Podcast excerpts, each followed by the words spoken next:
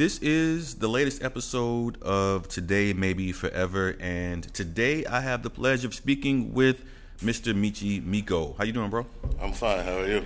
I'm glad to have some time with you. I'm feeling good, feeling great. Um, one of the things I always think about with you, and when I think about your work and hearing you talk about your work, Okay. is this investigation or confrontation of of fear Yeah. in a way. In, yeah, some way. in some ways. So fear maybe of of of drowning, Yeah. uh, fear maybe of of getting shot, possibly. Um, and when I think about those moments in your work, I think you, you mentioned I've heard you mention um, there's a moment where you thought you might have that, that you might be drowning. Yeah. Yeah. Um, very real moment. There was a, a moment on two occasions where you've had confrontations with law enforcement Um, lots of those. and and your life may be in danger. Yeah. How do you navigate fear? How do, how do you how do you process that? Well, it, it's not necessarily a fear, right? Like, Uh huh. like, oh, I'm scared to live my life, kind of thing. Mm-hmm.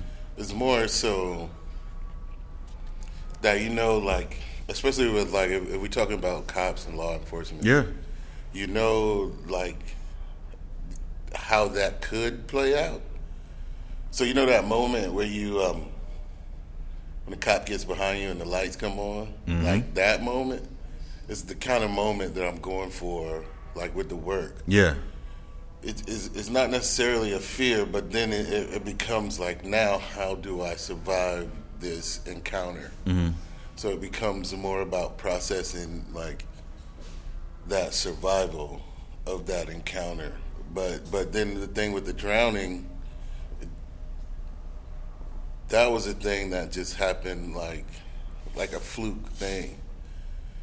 But you're in that process, and then it's like, how do you survive this situation now? So a lot of a lot of the work, the initial fear part is is is is it just comes with the situation, I think. Mm-hmm.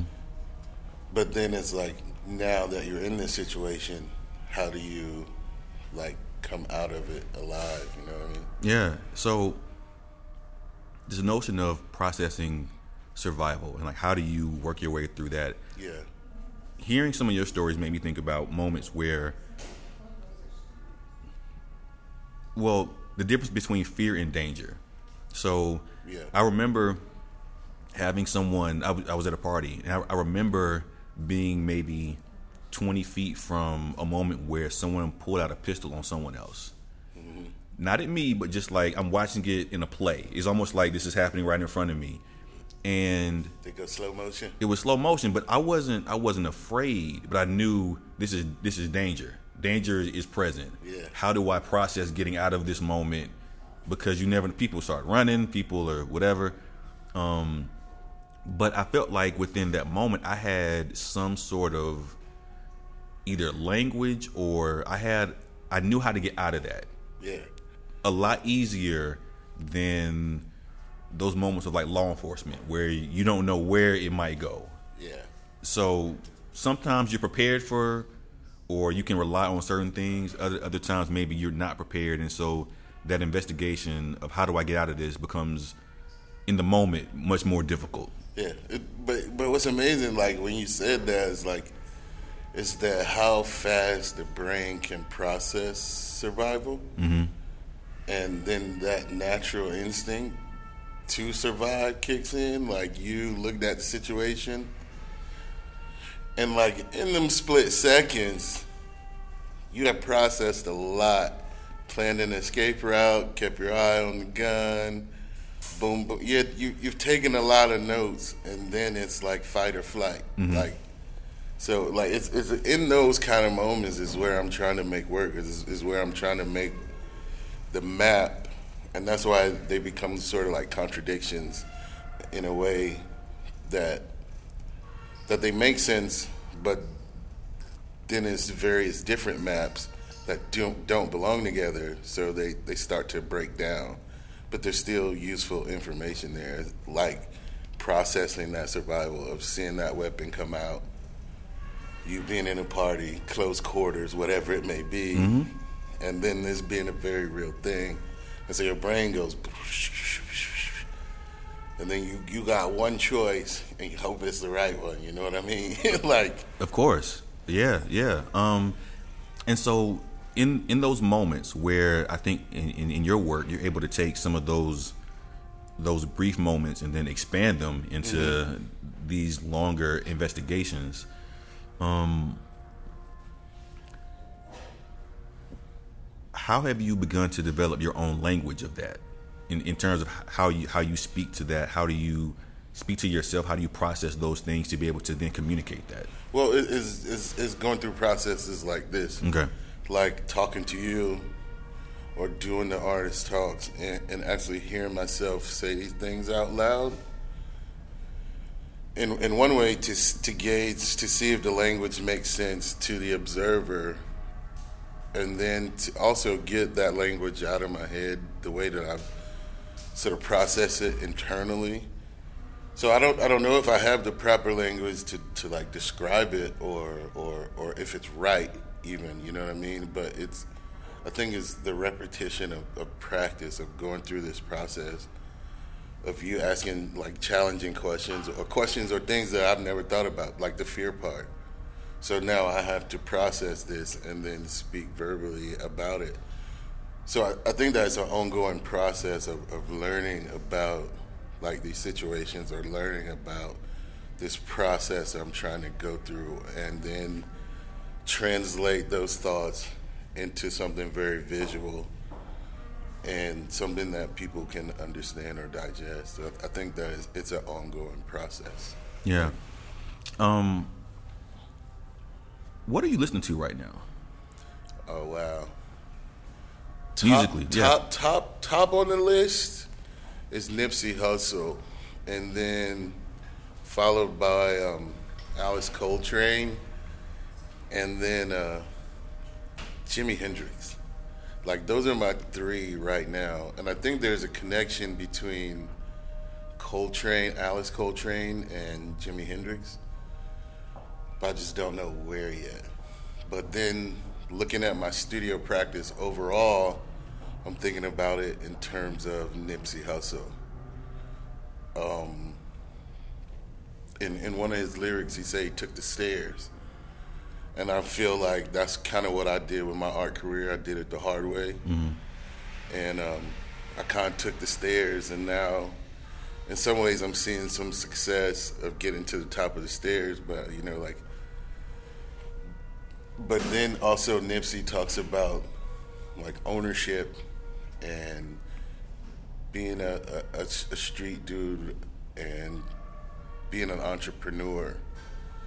And so I'm thinking about my, my studio practice and, and my studio business in terms of Nipsey right now. Like that, like the, the language that he has, the, the way that he's a, um, the way that he's approached hip hop, the way that he's approached his narrative, I admire that. Like doing it yourself, taking the stairs, and having complete ownership of of your entity. I, I like that, and so I've, I've been thinking a lot about sort of my studio practice, like the business part of it, um, in terms of, of like Nipsey, and- but but when we go inside the studio, I'm I'm meditating a lot with um, Alice Coltrane and Jimi Hendrix. Now, for those who, who who are listening who don't know who Nipsey Hussle is, he's a current LA rapper um, out of uh, Compton, um, and he's had, I think, some very interesting moments around selling his work. Yeah. Um, I think um, he he did what on the Crenshaw tape. Um, he he maybe did a hundred of those and maybe sold them for ten thousand a piece. I, think it was a thousand. A thousand a piece. A Okay. thousand a piece. So he he did, he made a hundred copies, sold them for a thousand a piece. Yeah. And everyone from I think Jay Z bought some, maybe Oprah bought some. People, All the street hustlers. right? Yeah. Um, and what I think when I think about Nipsey and when I've heard him speak, he is a very principled artist in terms of he's very vocal about what he stands for, Exactly. about what he believes in, Exactly. and where his boundaries are. Exactly. Whether you agree or disagree, he's very adamant about that. Exactly. So, in a similar way, for you, have you have have you come to maybe that similar state in terms of this is what I'm about, these are my values in this in the art world. Like this is how I'm walking my walk in this particular way. Yeah. Okay. Yeah, I think I think that that's the, and, and part of it is is part of it is that that's how I relate to Nipsey's story. Story. The, idea of selling a, a mixtape for a thousand dollars, you get it early, but yeah, he's still gonna give it away free. Like the value in that that sort of belief system in your product of what is that you're doing, to me, is, is pretty amazing. You could wait, get it for free, or you could spend a thousand, get it for get it early. And so, sort of, sort of looking at that model right now, I'm I'm working on. Um, I want to do a, a limited edition um, silkscreen on a, on a very beautiful paper, velvet paper that I have I've ordered, and I'm, I'm working with my silk screen person right now. But I want to do this special thing for 10 people. There's only going to be 10 of them, but you can only get them in Alabama, which is my home state. So there's going to be a certain amount of effort that goes into getting this work too. So, so it's, it's, it's things like that wh- wh- when, when I'm when I'm listening to Nip and I'm thinking about what Nip's doing, it's like how can I relate some of these lessons to, to what it is that I'm trying to do, or what or, or how I'm trying to grow this thing that's Michi. Um, fuck, dude. It, it I, I just admired the, the, the ownership, the like the black entrepreneurial spirit of Nipsey. And I want to do that for my art. I want to do that with my art. I want to, I want to, I've been in control of it for a long time and I want to sort of stay in control of it. I think the first time we we spoke at length, it was here. Um, Was it? I think it was here. I think you had a studio here. Yeah, I did. and that was the first time that you and I actually like spoke like over some time.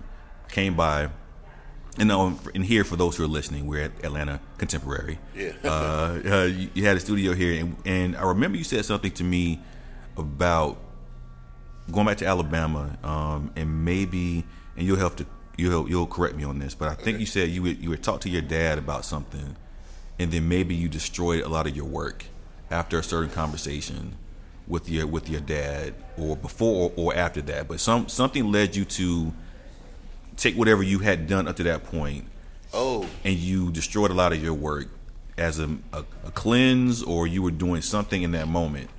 that was a moment. I know. I know what you're talking. Um,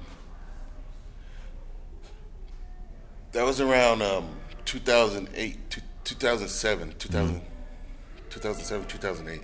Um, I was getting ready for a show, and a week before the show, I destroyed all the work that I had been working months on to, to make. Because there was um, I think this is the story. Because because there was um, a blues song that came on the radio, and um, I just felt like this song was talking to me because I, at the time I was working in collaboration with um, John Tyndall, and we were doing the Tyndall Michi stuff, and this was a Tyndall Michi show. But this was also a show to where we were going to to do a collaborative show, but of our own works. You know what I mean? And um, so he was going to make the work that he was going to make, hang it on one side of the gallery. I was going to make the work that I was going to make, hang it on the other side of the gallery. Then we call it the collaboration, um, the Tyndall Michi. But what ended up happening was is that I, we we had both realized very early on that at some point we would have to um, stop making work together and then it got to be too easy for us to make the works without each other. Like I could do Tyndall stuff, and he could do my parts. So once we realized that, we we begin to have these conversations about making our work, like and taking a break and doing all these things. Um, and the week before that show, I just trashed everything that I've been working for months on and said to myself, okay, whatever I find outside on the loading dock is what I'll make. And, but that blues song that was playing that triggered it all was basically saying you better go home. And I took that to mean that I needed to make work that was familiar with home, that was familiar with with the things that I'd grown up seeing in, in an environment that I grew, grew, grew up seeing it. And so that, for me, that work was like the Lonnie Holleys. It was like the Thornton Dials. It was like the the folk work and the Bill Traylor style work. Because then I began to realize that there was a lineage of making when we talk about sort of the outsider artist or the folk artist which then becomes contemporary art. And so I, I begin to think about myself as uh, in between Thornton Dial and Rauschenberg. And like, so what does that look like? So that that's been one of the big questions, in, like in my career. But but I think that's the story that you're talking about. That is the story, and I think I thought about that when you, you mentioned um, having people who have to go to Alabama to get the to get yeah. you know the, the, the work and speaking about Nipsey Hussle, but thinking about home for you and what that represents, and also how I feel like you're you're in Atlanta and you've been here for a long time, but I think also yeah. you, you have created some sense of home in this space. Totally. You know, to the best of your ability.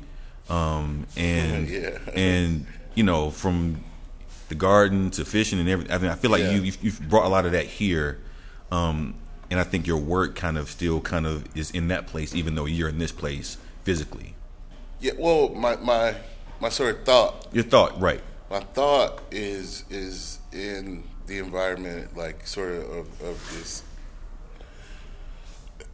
aesthetic of southernisms, and but the work itself is very worldly. It's very contemporary, mm. but but then there's also a part of me that doesn't want to deny a part of me or, or where I come from or the possibility of where I can go mm-hmm. with this work. Um,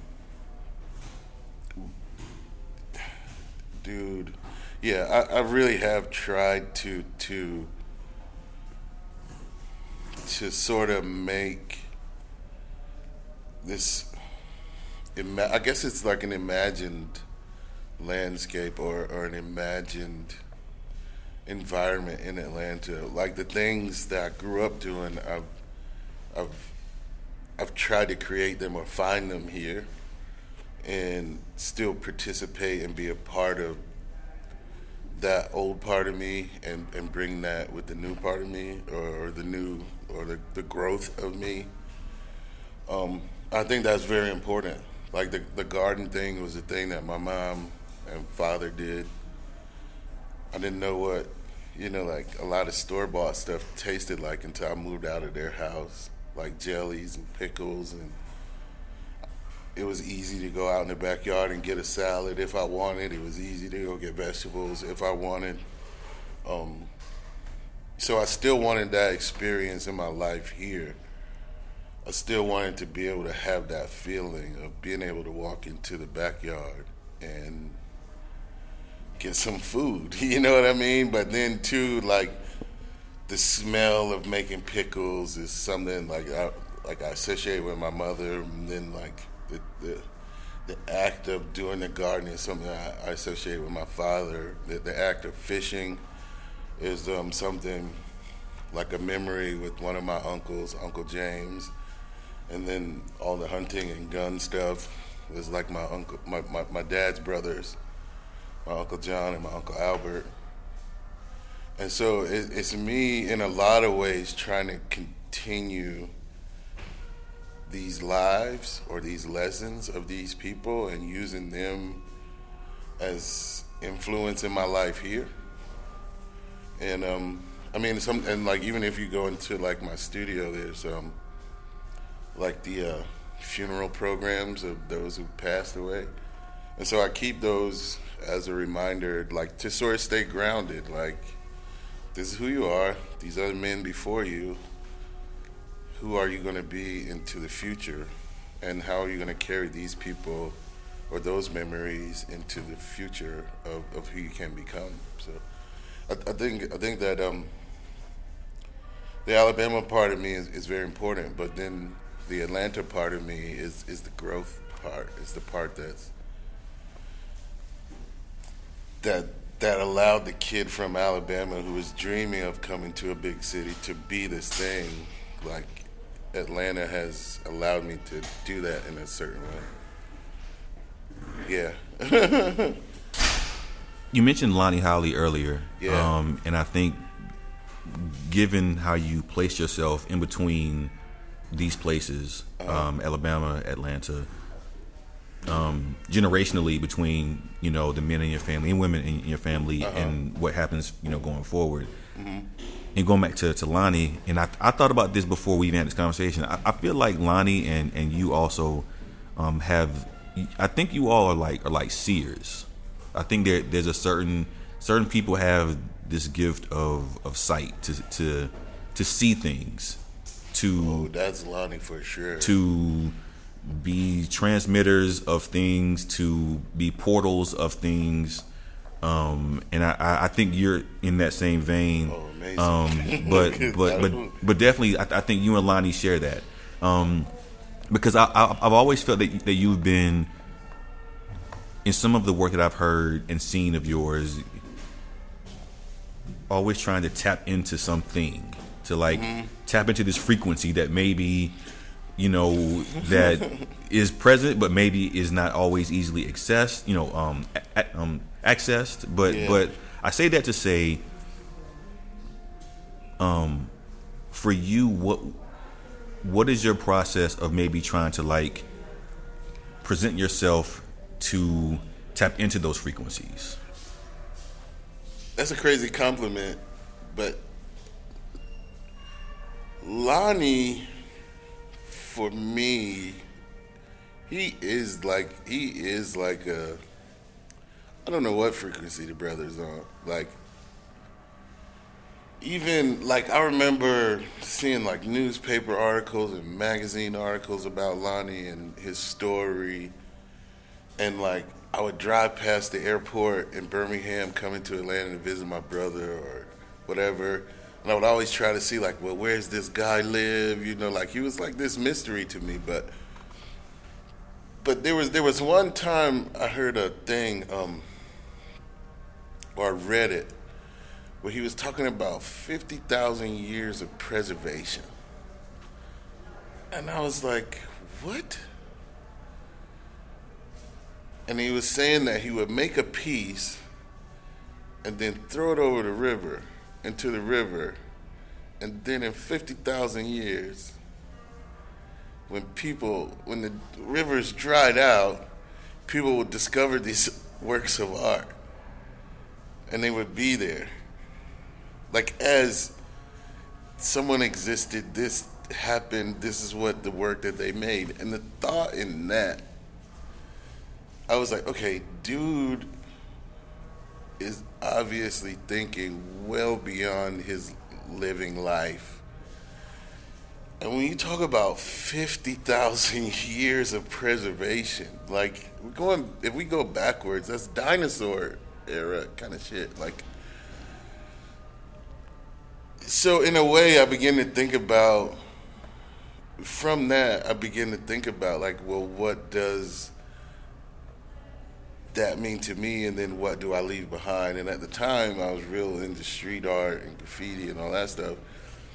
And so I began to think about that as, as like sort of this future primitive sort of mark making. Like these were the, the language of these people. It was this colorful like graffiti, like this language. So it's like when they um tear down buildings in New York and you see a Warhol, not a Warhol, but a Keith Haring and a Basquiat and it's Fab Five Freddy, like whatever that wall was that they found. It's like okay, that's from the '80s to the 2000s. So like, can I secretly write onto walls and do? So I began to think about it like that, all because of Lonnie. But for me, like to, to get into that space takes a lot of plant material, but um, I, I think is it's, it's believing in in the in the in the the, the, the, the power of the black brain to imagine a space outside of self and then I guess they call it astral traveling or projection into a future, which I think that black people have always had the ability to do that.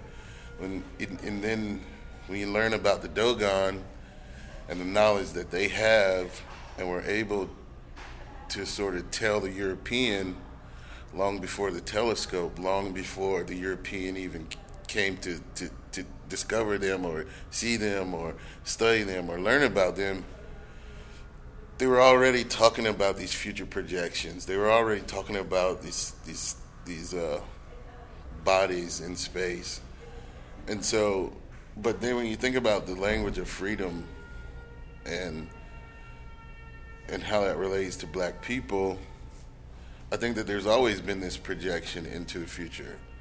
Like the like the thing about Wakanda that that's not so so impressive for me is that we, we we've always been futuristic. Like it's now that we get to see ourselves play out in, in futurisms. But when you think about this, if we start at the Dogon and, and we move forward, you know what I mean?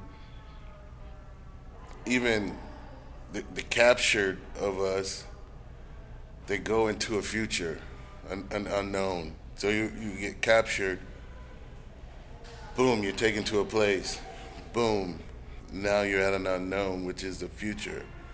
And then in that space, you create a whole new culture, a whole new language, a whole new way of, of doing or, and being. So to me, that, that becomes an inventiveness, and then that can translate all the way into the the, the language of freedom. Like um, Martin Luther King is, he he tells you, he says, "I've been to the mountaintop," and, and he's seen over, and you haven't seen it, but trust me, it's there. You know, so we, we that that's into a, a, future. When you and when you think about the the, um, the Negro spiritual, um, was it first recorded at Fisk? I think it was Fisk. Um, uh, swing down, swing low, sweet chariot, and it's coming to take you somewhere, mm. and that where it's taking you is into a future. You, you think about the things. Um, I had this thought when I was um, um I was when I was out west camping. It's like how did Africans know in a new world to look at the North Star and to go towards that? And it's like, wait a minute. They were already looking at the stars. They were already having these conversations about the stars. And if you're transported into a new place, the sky is still the same. Right. So that that GPS, that technology of looking at the stars and being able to read that GPS, that technology is still there. So you you're able to go north into a future. Fable, he was seeing spaceships on Bankhead. Yes, indeed. Um, indeed. George Clinton, mm-hmm. he landed the, the mothership you know, it's like all these things. Like like people have always been in these sort of futuristic situations, but I think like it's people like Lonnie that remind us that what preservation is and what a future is, a future voice or a future object or a future thing. I, I think it's I think that's one of the things I admire about Lonnie is is is is reading that and then seeing the work and knowing his intention onto the work. Yeah, it's about right now, but it's about long, long, long after he's gone. You know what I'm saying? So, so I begin to think about work like that too. And and and I, and I asked you that because it was it was apparent. Like when I saw the piece that was on this wall right here mm-hmm. behind us. Um, mm-hmm. If there's images on it uh, for those who listen, you can search it up. Um, yeah, before we blast off. Yeah, I, I, looked when I first came and saw this piece. I instantly said, "Okay, that's Michi's work."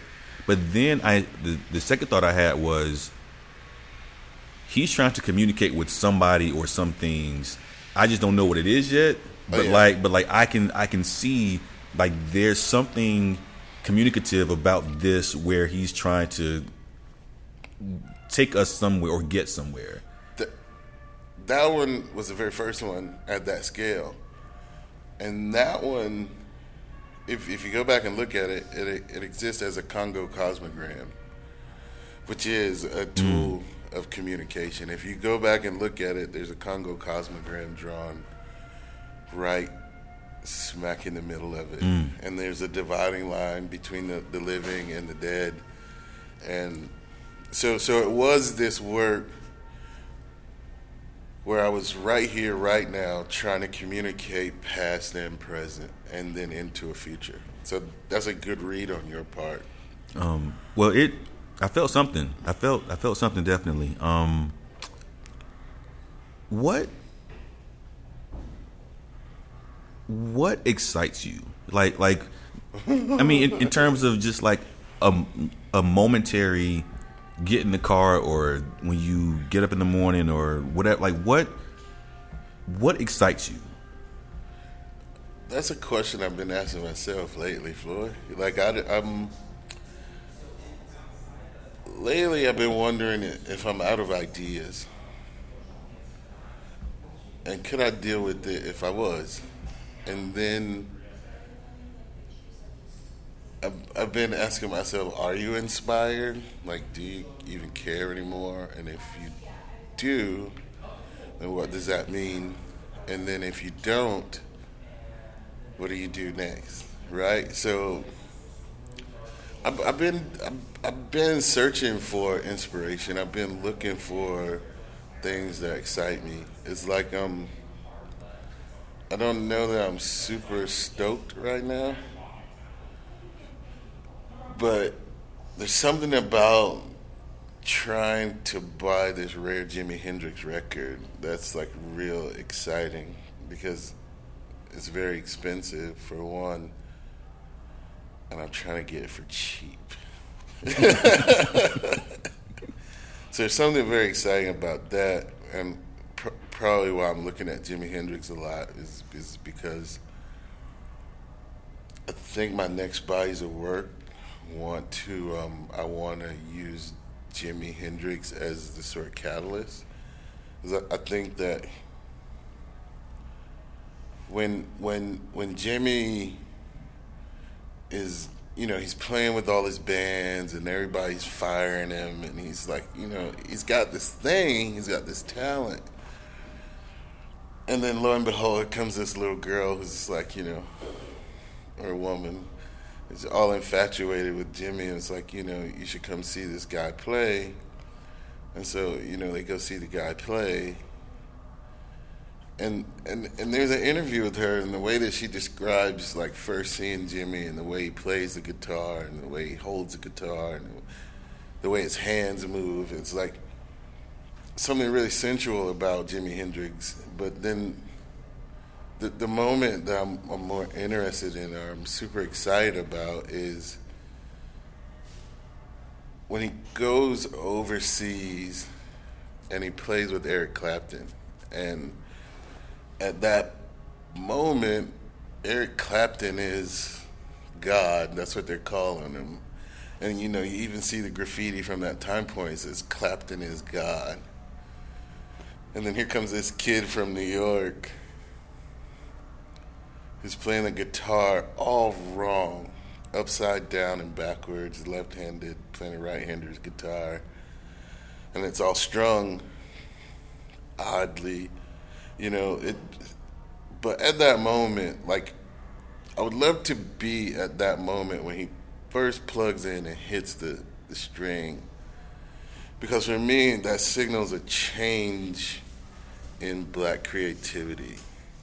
Like Jimi Hendrix was this sort of like portal that opened up to the possibilities of black creativity. And so like I'm really excited about that right now of, of um, thinking about that moment, dreaming up that moment, and what that moment must have been like for Eric Clapton to be influenced by blues and to play these blues, become very good at playing blues, and all them boys over there in the UK and London and England playing blues, but never coming in direct contact of its descendant, which is Jimi Hendrix, and it must have sucked to have the real thing walk in to your karaoke. you know what I'm Yeah. saying? Like, so I'm very interested in that moment when Jimi Hendrix sort of severs the head of God, and then that portal for black creativity opens up to all the weird black shit that we have now, even kids now. Like, they're just extensions of Jimi. Like, that's that's how I see it. Like, so so I'm really excited about that. Um, other than that, man, boxing. I'm I'm really ex- like the fights are tomorrow night. Um, Anthony Joshua and uh, Joseph Parker, two undefeated heavyweights. Um, and I find a lot of my my my um, drive for making work relates to the idea of boxing, like the training and then the fighting, and it's just a you kind of sport. So you have to be motivated, and it's it's um.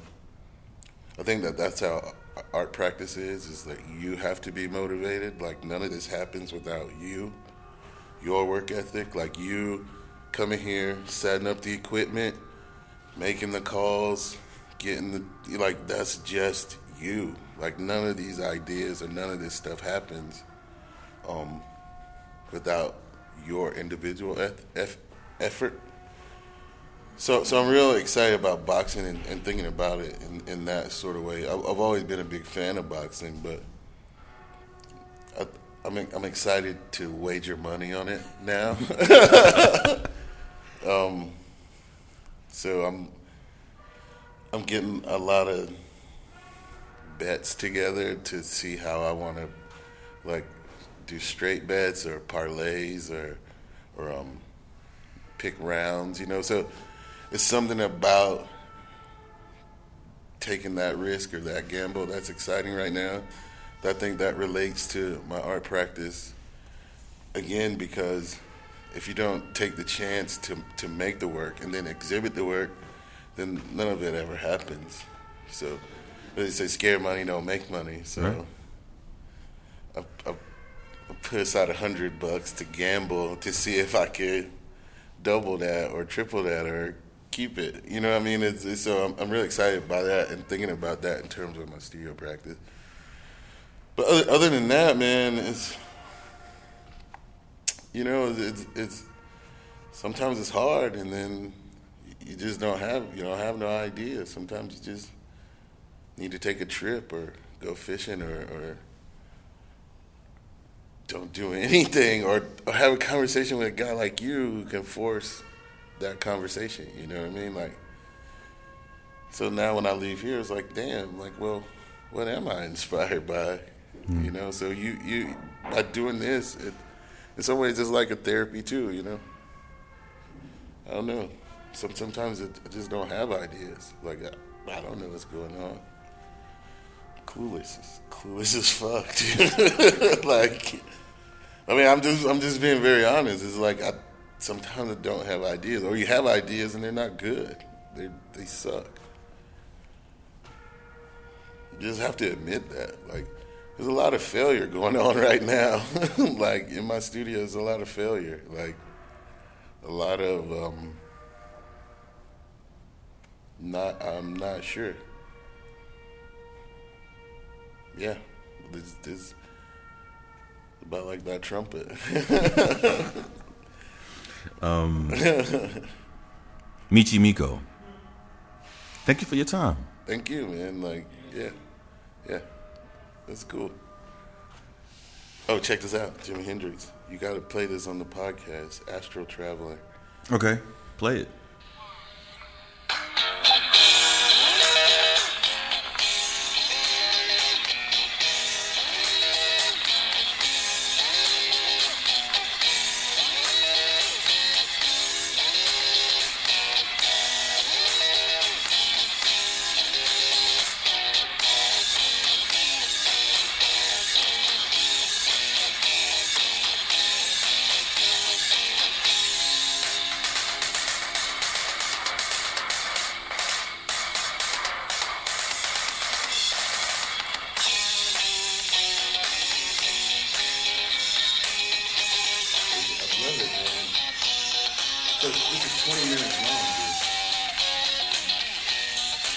Send me the um, send me the link to that.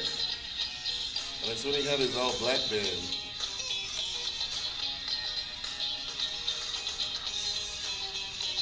Billy Cox and Buddy Miles, man. But there's points in here. Wait, there's points in there where they just lose.